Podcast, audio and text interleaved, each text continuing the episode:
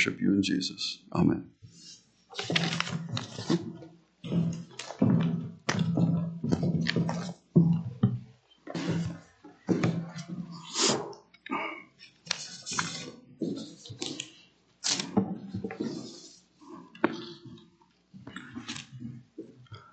Let us go to the Lord in prayer.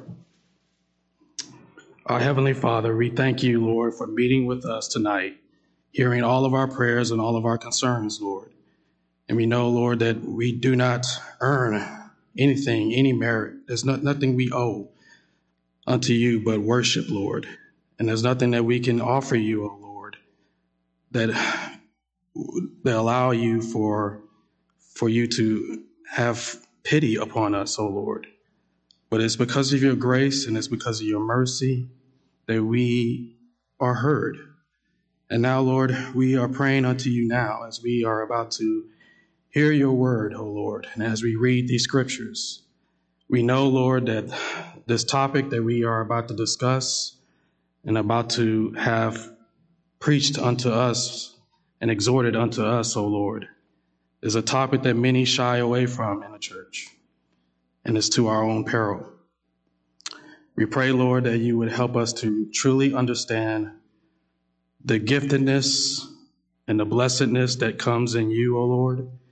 And we pray, Lord, that as we read your word and as we are being exhorted tonight, you will help us, O Lord, to have hearts that are filled with purity, purity that comes from the Lord Jesus Christ. We need to be washed in mind, body, and soul.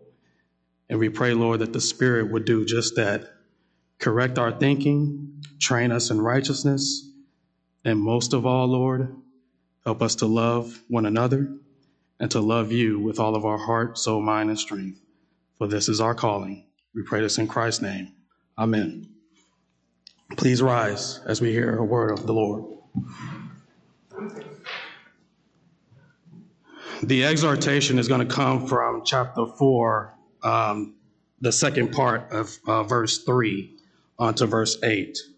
But as I said before, this is a working out of the prayer from the previous chapter. And so the previous chapter, we're going to go to uh, verses, start in verse 11 in chapter 3, and then move on to the preached text. This is a word of our God, and please listen to it meekly, for this is concerning your soul. Now may our God and Father Himself and our Lord Jesus direct our way to you.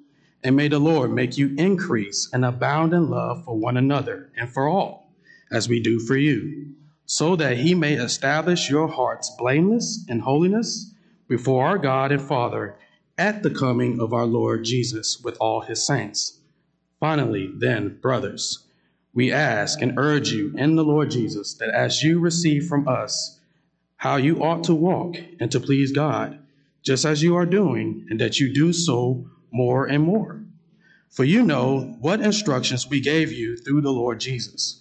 For this is the will of God, your sanctification, that you abstain from sexual immorality, that each one of you know how to control his own body in holiness and honor, not in the passion of lust like the Gentiles who do not know God that no one transgresses and wrong his brother in this matter, because the Lord is an avenger in all these things, as we told you beforehand and solemnly warned you. For God has not called us for impurity, but in holiness. Therefore, whoever disregards this, disregards not man, but God, who gives his Holy Spirit to you. Amen. That is a reading of God's word. Please, please be seated. The title uh, that I have for this exhortation is going to be a change from the bulletin, um, basically just to help us to understand it and have this understanding of a quick title of remembrance. I've been corrected, and that's the good thing about being a young man. You get corrected a lot, and so I've been corrected that I should have a title that's very easy to remember um, and easy to understand. And so the title is The Call to Sexual Purity. Now, before we start into our preach text tonight, we need to understand that the Apostle Paul really had a desire and love for all of God's people. He loved the church. He desired them to be more and more holy and loving towards one another and especially towards our God. And that's the context. He's, this is a letter of big encouragement to these newly found Christians. He found this church and, and, and they are learning and they are loving one another. But the Apostle Paul does not want them to go back to they once to, the, to those idols they once served. These are Gentile Christians, mostly. And he does not want them to go back to living like Gentiles. And so basically, the next few uh, sermons, basically onto the end, is about this prayer being worked out amongst these uh, Christians that's, that's in Thessalonica. He wants them to be have hearts that are blameless and holy before the Lord. And everything that's after that is concerning that. It's concerning their sanctification. Now, as he mentioned that this is the will of God for our lives, that we should be sanctified, made holy before the Lord. After he says this, the first thing he mentions, the very first thing is that we abstain from sexual immorality. Why? Because this is definitely the work of paganism. This is the, this is the life that they came from. Gentile believers were known for participating in this sin, all types of all types of uh, sexual immorality in their day, and that's why he wants to address this this issue. And it's one of the most frequent ways that men that men and women fall in the body of Christ. It's this due to sexual immorality. So this is a topic that knowledge churches are not comfortable with talking to their, their, their members about. But this is something that, that plagues the body of Christ. We've heard a sermon about unity this morning. And you can line up many and many churches, many and many pastors, and many and many members who have fell victim to this sin and caused disunity among their denomination, among their churches. There is a lot of things that's, that's riding upon this sin. If you continue to live in sexual immorality, it hurts the body of Christ and it ends up causing disunity. And that's why it's so important. It is so important for us to get this right. Churches have compromised on this issue. But we, as God's people, are not to compromise on this issue. We do not want the world out there teaching children, our children, about sex, marriage, or anything like that. Why? Because the world will give them all types of perverse things. And we, as the church, should be able to address these things freely, comfortably. So, the teaching is Christians must abstain from all sexual immorality by controlling their sexual desires and conduct. The Lord will judge all who despise this calling. And this is a calling that's from the Holy Spirit. Point one Christians must abstain from all, all sexual immorality. And we can see this in the second part of the verse. He, he, he just says it plainly. This is the will of God for you, that you abstain from sexual immorality. Now, in the previous sermon, we've talked about progressive uh, sanctification. And in that, we know that we can never be perfect in this life. We all will struggle against the flesh. It's a battle until the very last day we die. And there is always indwelling sin amongst believers. And therefore, every believer is capable of all sins. All sins. especially sexual immorality. And that's a, that's a warning for all of us. Just because you do, you may not struggle with certain aspects of sexual immorality now, you need to be watchful because there's indwelling sin in each and every one of you. It's in me. And so we need to be watchful. And that, that is the reason why we need to understand this process of, of uh, progressive sanctification. But not every person struggles with certain parts of sexual immorality. You know, there's a book, I won't mention the title or the author, but he started, basically, the author started discussing, uh, the book was basically about how uh, every man struggles with pornography. That's a lie. Not every man does struggle with pornography. Not every man struggles with homosexuality. Not every man struggles with all types of sexual immorality. Not every woman does. And so we must not put ourselves in a comfortable state saying, well, everybody struggles with this. That's not true. That's not true. We must understand that it is by the power of the Holy Spirit we can put to death many aspects of sin. However, just because you don't struggle with it now doesn't mean you should not be watchful. And you are always to be watchful towards sin. Sin is crouching, crouching around and is seeking to devour you. So Paul is exhorting, he's exhorting them not to go back to living like pagans. Do not go back to that life. There, now, some of the Thessalonians may have not been struggling in this area, but he's telling all of you, no matter how immature you are, no matter how mature you are, no matter how young, no matter how old, watch this sin. Do not, you must abstain, you must flee. In other passages, he says, flee sexual immorality. Flee it, run from it. Now, before we talk about sexual immorality, we must talk about sexual morality. Morality. Sexuality is a result of creation, and the context is displayed in marriage. It's a gift. And it's interesting that most of the gifts that are in creation work, Sabbath, marriage is being defamed and, dis- and, and just crushed in our day. It's being disgusted in our day. It's, it's, it's, it's just shown to be filthy. But sex is not filthy. Sex is a gift. And the, the context is displayed in marriage. You can read this in Genesis 2. In the beginning, Adam was by himself.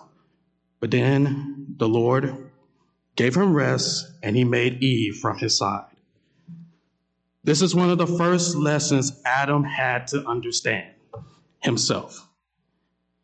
God made all the beasts that are in the field, presented the beast towards Adam. Adam named it by name, but Adam could not find a beast to, to have a companionship with. What is that telling Adam? You are not a beast, Adam. You are not to partake in beastly things. You are supposed you are made in the image of God. God breath breathed life into your, your soul. And you are made in the image of God. Therefore, you are not to act like beasts. If God wanted us as human beings to partake in God's creation in a way where we are eating whatever we want to eat, having sex whenever we want to have sex, having moving forward in our sinful desires, he would have made us a rabbit or something. He would have made us a cocker spaniel. He would have made us a German shepherd. But we are not beasts. We are made in the image of God. And that's the first thing that Adam learned. You are not a beast. And so, what does he do? He made he made uh, Eve for him. He could not find a companion among the animals. So, men and women are part of each other. They were made for intimacy within marriage. The Bible even uses marriage as a sign of intimacy between God and his church. That's why God is, is so jealous over his church that he says, y'all, in, in, in, in for Israel, y'all are whoring after these gods. Y'all are committing adultery when it comes to when it comes to me being your husband. Marriage displays this. It displays and describes the relation, relationship between God and his people. The Bible starts with a marriage and it ends with a marriage. That's how important marriage is. And so, understanding all that, there is nothing sinful about sex itself. Nothing sinful. On the contrary, it's biblical and it glorifies God whenever it's biblical. Now, he says the Christian is to abstain from sexual immorality, all forms.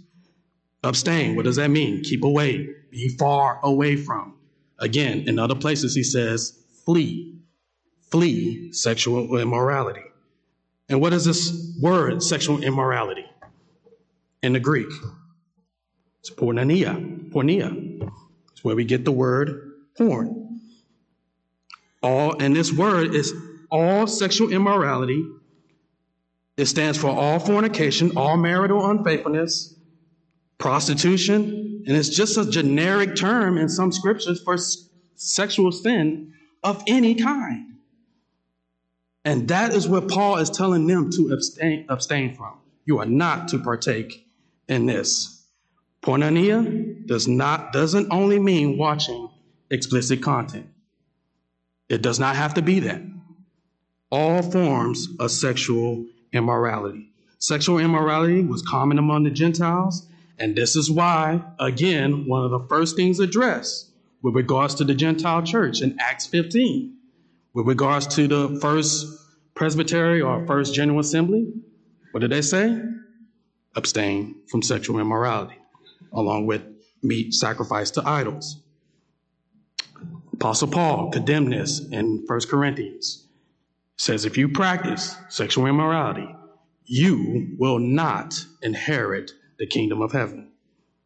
It is, should not be named among us.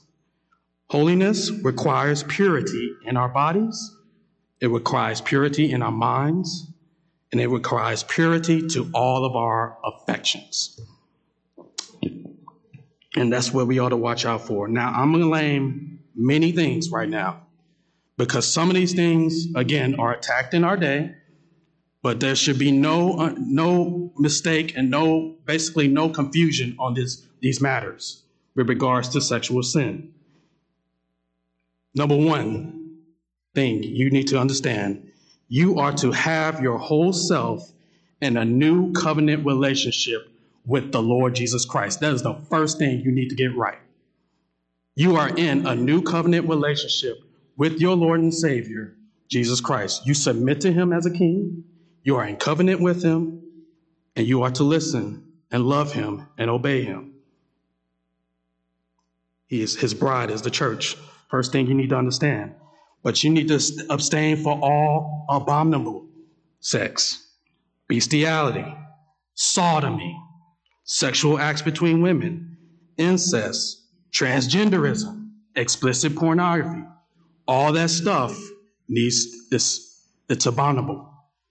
It's disgusting, and we need to look at it as disgusting. It needs to be thrown away with, gone away with. Adultery. Something that's uh, explicitly stated in the Ten Commandments. You are to run away from adultery not to talk about, not to flirt with adultery. So, those who, who commit adultery, you must, you must not ever marry again. Why? Because that partner that you marry again, you, you allow them to be in adultery. Adultery is not a sin to be played with. Again, God looks at marriage in a way that he looks at his church. We are not to play with this sin, adultery. And that's in Matthew 5, 32, 1 Corinthians 7, uh, 12, and 13. Inappropriate comments. Again, we got to stay away from ways where we are tempting one another to the sin. So, inappropriate comments, touching, flirting with someone that's not your spouse. That should not be amongst all Christians. Fornication. Again, this is something that's, uh, we see fornication as just as prevalent in the church and outside the church at times throughout, throughout this age. And young people, teenagers, all you, you need to understand when you grow up and you love, you, you start to notice that you're attracted to the opposite sex. Well, praise God for that. Seriously, these days, praise God. And I'm not being hyperbolic here, and I'm not taking the Lord's name in vain. This is serious. Praise God that you have the attraction to the opposite sex. But you have to prepare. It's a time to prepare. You cannot participate. You must prepare to understand what biblically what it means to be a wife, biblically what it means to be a husband. Prepare yourself, study the scriptures, ask your parents about many things with regards to this. But you are to flee fornication. Do not have inappropriate comments, touching, whatever it is. And even those who are married. Sometimes you come to churches and people are flirting with your spouse. What's up with that? That happens in many churches. People flirt with it. You come to church, somebody's flirting with your husband, somebody's flirting with your, your wife, saying inappropriate comments and say, Well, I'm just joking. Yeah, you're joking. This is not nothing to joke about. This is not nothing to play with. This is, should not be named among God's people. Do not play with this sin. There's nothing to joke about here.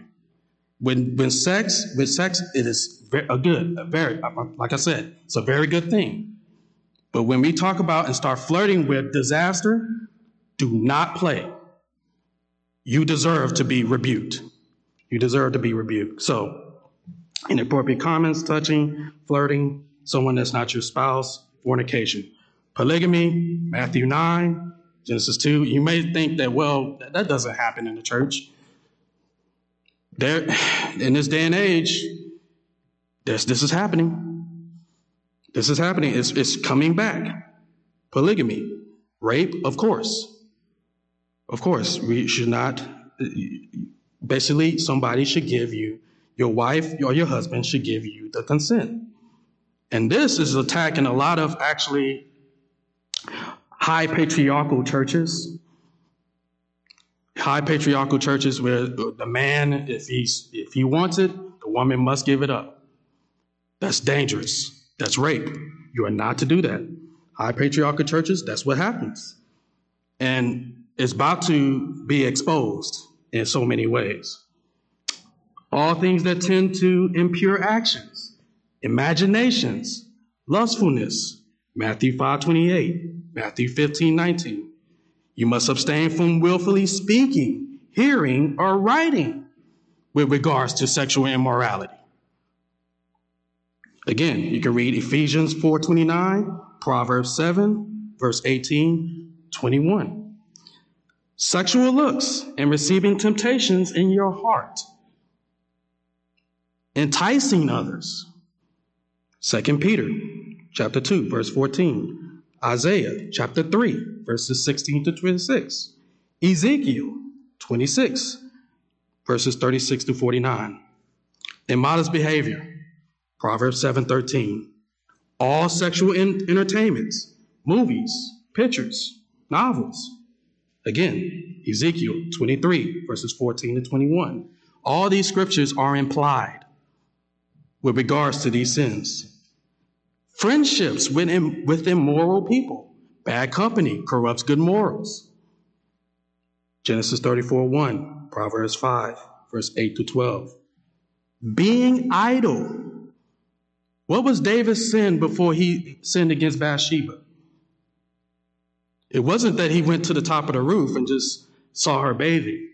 That wasn't the first sin. The first sin, he should have been on his job doing what kings are supposed to do.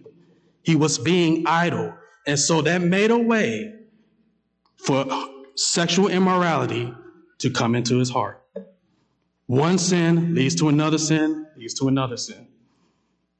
We got to be watchful for being idle.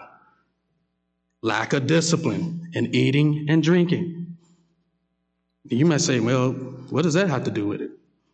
Well, first of all, look at Proverbs 28 30, Jeremiah 5, verse 8, 1 Peter 4, verse 3. A lot of, again, what we need to understand is that we are not beasts.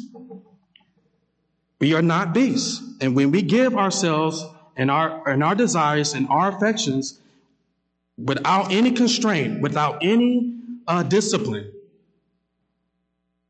it leads into other sins. Delaying marriage, another thing very prevalent in our day. Young people who are maybe maybe older people who are basically together for about five or six years. What are you doing? What are you doing? You must not delay marriage. You do not have. Now, there are, again, there are some things that are financial reasons, maybe distance and things like that. That is to be taken in consideration, of course. That's that's. But when there's no reason to delay the marriage,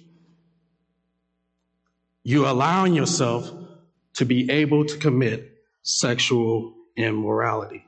Do not play with this sin. Vows of singleness. Some people do that. And, and, and it's, it's, prevalent, definitely prevalent in the Catholic, Roman Catholic Church.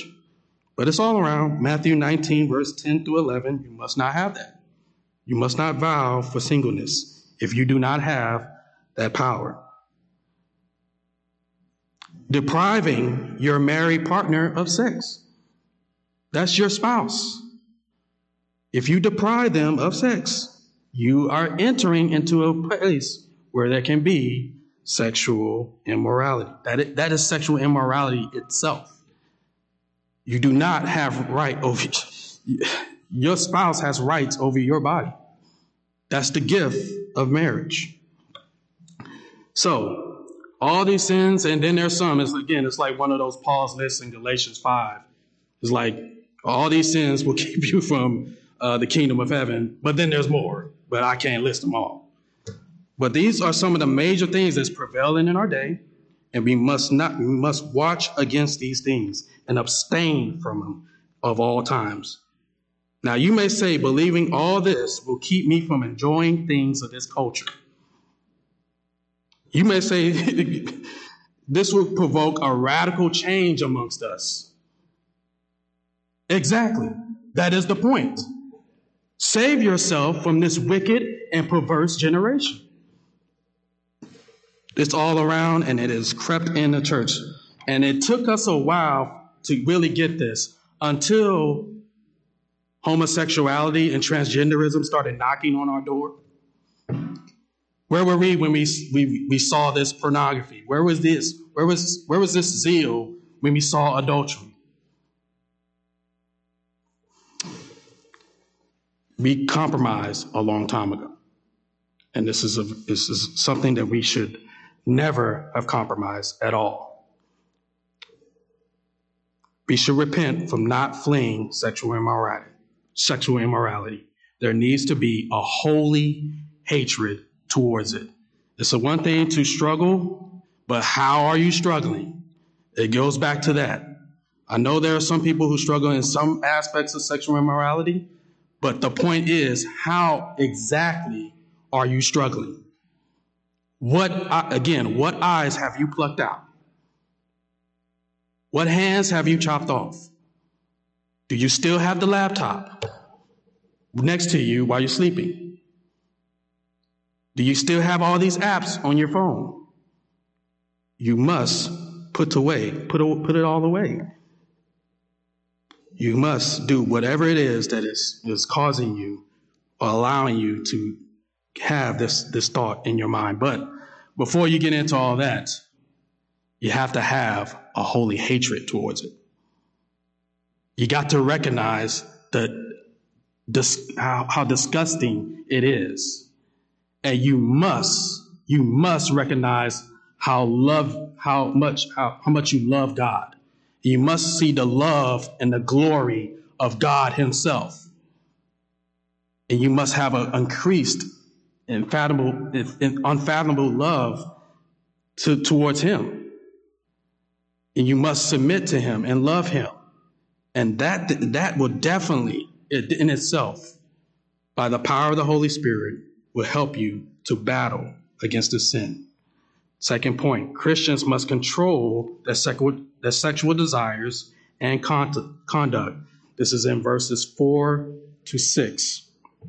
He says that each one of you know how to control his own body in holiness and honor, not in the passion of lust like the Gentiles who do not know God. That, that no one transgresses, transgresses and wrong his brother in this matter. And that's the first part of verse 6. One thing we need to understand all Christians are to pursue this duty. All Christians, no matter how young you are, no matter how old you are, no matter how mature you are, no matter how immature you are, all Christians are to pursue this duty. He uses this word control. This has an idea of mastery over something, to possess something. You are to control and master your body. You're not to give it to a harlot. You're not to give it to anything immoral. You are to control and master this. And this is very important. Again, this, these are young Christians. And the one thing that, that Paul has said, the first thing he says is abstain from sexual immorality. When the Gentiles were have the first presbytery, they said in that letter, they said, abstain from sexual immorality. If you do not master this, this is the basic tenets of Christianity. If you do not master this, the best thing that you can be, I don't care how many books you have, I don't care how many how much theology you know, it does not matter. These, this is the basic understanding of Christianity. You are to master your own body, control your own body. You may be an immature believer at best. Because this is something that if you are continually falling into this sin, again, you are a mature, immature Christian at best. And you need to continue to strive towards the Lord to put to death this sin. Now, he says the body, and this is where you get uh, different translations uh, with regards to this. Uh, because body can be translated as vessel. Um, and a lot of, even if you look at the bottom of the ESV, and maybe if you have an NIV, it will say, well, basically it's, a, it's asking the man to, basically men should go find a wife, go pursue a wife. Why does it say that? Because vessel is normally put towards a wife or a woman. And that's where Peter gets uh, you know, the weaker vessel, that part, right, in, in, in uh, 1 Peter. I don't think that fits here because even if you say vessel for the weaker wife, it implies that you, the husband's a vessel too. So um, that's not really, you know, sustainable here. Um, but there's, there's another translation where it says the vessel is a wife, but you are to treat your wife in an honoring manner, in a, in a God honoring manner. Um, you're not to treat your vessel, your wife, in a way that pagans do. Again, those are definitely implied in, with regards to sexual morality. But what I think Paul is saying here is the body, your, your body in general, controlling your, your body. Um, and that falls in line of treating your wife not like Gentiles would treat their wives. And that, that involves you being, if you're single, finding a wife or, or finding a husband. So, so the body is the vessel of the soul and the spirit. And therefore, it is to be honored. Your body is to be honored. You are to honor your body. It must be kept pure from defiling lusts acts of uncleanness dishonor the body. This is what Paul says in Romans chapter 1, verse 24. It says, Wherefore God also gave them up to uncleanness through the lust of their own hearts to dishonor their own bodies between themselves. Sexual immorality dishonors your body. And so we must abstain from all acts of uncleanness. The body is part of Christ's purchase. He purchased your body, He purchased, purchased your soul, and therefore, you must honor God with your body and glorify the Lord. The Christian is to demonstrate basically what we see in this passage. The Christian is to demonstrate that he is in a covenant relationship with God and his people. That is why Paul is saying, do not act like Gentiles who know no God. You are in a covenant relationship with him. And again, this is expressed in many of Paul's letters, many of Paul's letters. That, that Christians should have an understanding that Christ is for them and God is for them, and that they are in an intimate relationship with their Lord. The roots of all sexual conduct is the ignorance of that. It's the ignorance of knowing who God is. How do we know that? Romans 1, verse 24 to 27. Therefore, God gave them up in the lusts of their hearts to impurity, to the dishonoring of their bodies among themselves, because they exchanged the truth of God for a lie and worshiped to serve the creature rather than the Creator, who is blessed forever. Amen. For this reason, God gave them up to dishonorable passions. For their women exchanged natural relations for those that are contrary to nature. And the men likewise gave up natural relations with women and were consumed with passion for one another, men committing shameless acts with men and receiving in themselves due penalty for their error. And so God gives people up to their passions, to their lusts. It's one of the, the most dangerous judgments God can give upon a person. It's one of the most dangerous judgments God can give upon a nation. It's one of the dangerous judgments God can give upon a church. We must be watchful of this. To know God is to have a covenantal context of a relationship with Him. And you are not to be like a Gentile. He's telling these Gentiles not to be like Gentiles that know no God. He's putting them in a, in a, uh, in a frame that these Gentiles are members of God's covenant. And that's how he starts off this whole epistle. He talks to them as if they are Israel, and they are. They are engrafted in. These are Gentiles that are united with Christ, as well as those who are Jews who believe. And so he's calling them, you are in a covenant relationship with your God. And this is the promise of the Old Testament, Jeremiah 31, 34. And no longer shall each one teach his neighbor and each his brother, saying, Know the Lord. And by the way, that word know is the same word that, that's used when Adam knew his wife. It's an intimate relationship of knowing the Lord. It says, And no longer shall each, te- each one teach his neighbor and each his brother, saying, Know the Lord, for they shall all know me, from the least of them to the greatest, declares the Lord. For I will forgive their iniquity and I will remember their sin no more. That is a gift of the new covenant. And so Paul is calling these Gentiles not to be like Gentiles who know no God. And he views them, he views them as members of, of Christ's covenant. Galatians 5:24, he says, And those who belong to Christ Jesus have crucified the flesh with its passions and desires. Again, Christ has purchased your body. He has purchased your soul. And so you crucify the flesh with its passions and desires. But he also gives another motivation, well, another reason why we should do this.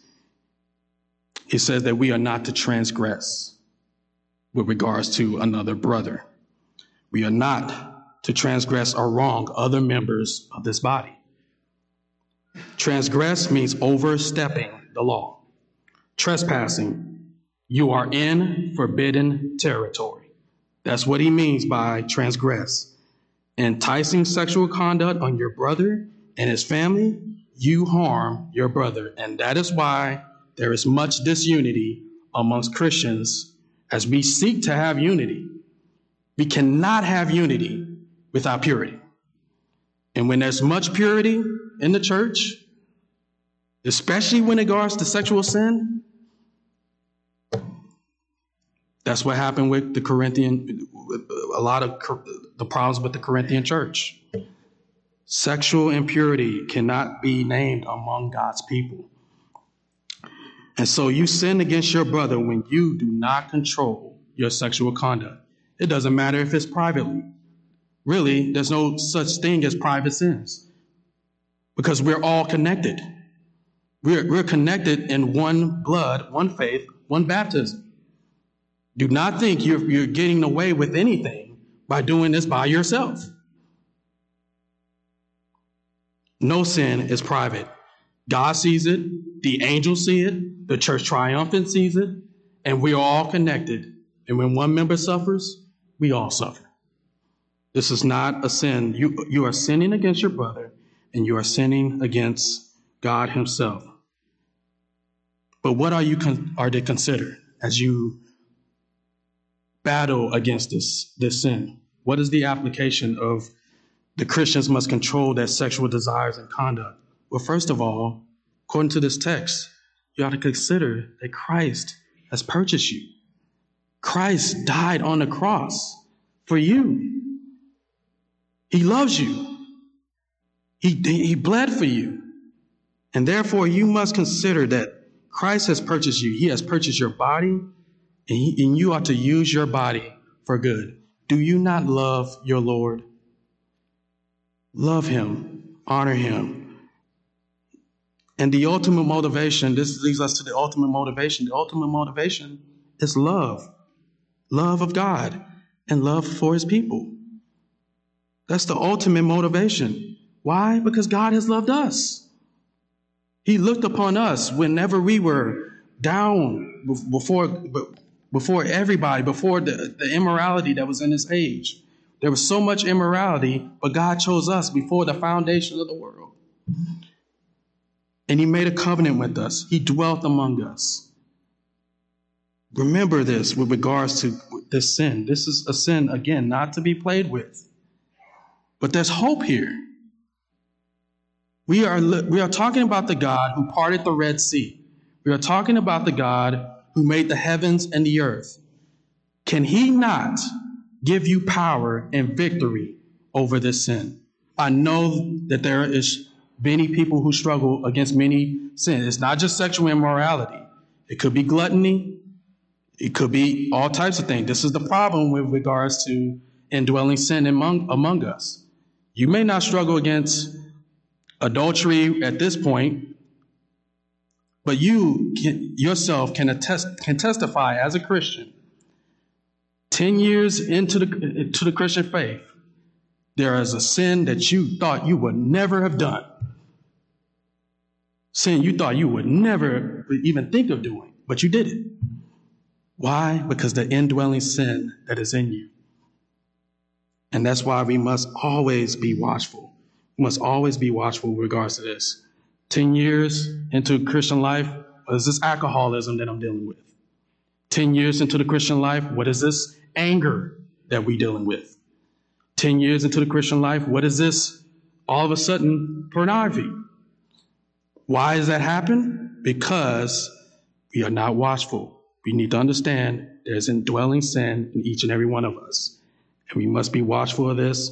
But the ultimate understanding of this is that there's no private sin and that you are to love God and God loves you and, and, and wants the best for you. Now, the last point the Lord will judge all who despise this calling of the Holy Spirit. This is found in the second part of the verse, verse 6. It says, As we told you beforehand and solemnly warned you, well, before that, that no one transgresses his wrong, wrong his brother in this matter, because the Lord is an avenger, is, is an avenger in all uh, in all these things, as we told you beforehand and solemnly warned you. For God has not called us for impurity, but in holiness. Therefore, whoever disregards this This regards not man, but God who gives his Holy Spirit to you. The Lord will judge all who continue to practice in this sin. And realize that Paul is talking to Christians here. Judgment starts at the household of God. The one who practices sin has wronged himself and has wronged others. And it says the Lord will avenge. We can see this in Hebrews chapter 13, verse 4. It says, Let marriage be held in honor among all, and let the marriage bed be undefiled. For God will judge the sexually immoral and adulterous. This is a great sin of injustice. This is a great sin of injustice, and the Lord can avenge. He can avenge. He can avenge in this life by chastening you. It could be damaging your reputation. How many, how many pastors who have committed this sin out of the ministry? Out of the ministry. How many members who have committed this sin, and next thing you know, it led into other other sins. And where where do we see them? They're gone. We got to be careful with regards to this. It's not that they lost their salvation. I don't we don't know that. But if they never if they keep continuing to practice in this sin, it will be evident that the spirit was not upon them because this is a spirit that causes holiness and blameless amongst his people. If they continue in this sin, over and over and over and never repent, we got to be careful with regards to that. The Holy Spirit is the spirit that makes us holy. It gives us, the Holy Spirit gives us power and victory over these sins. And so we got to be understanding of this. And so the Lord can chasten you in this life.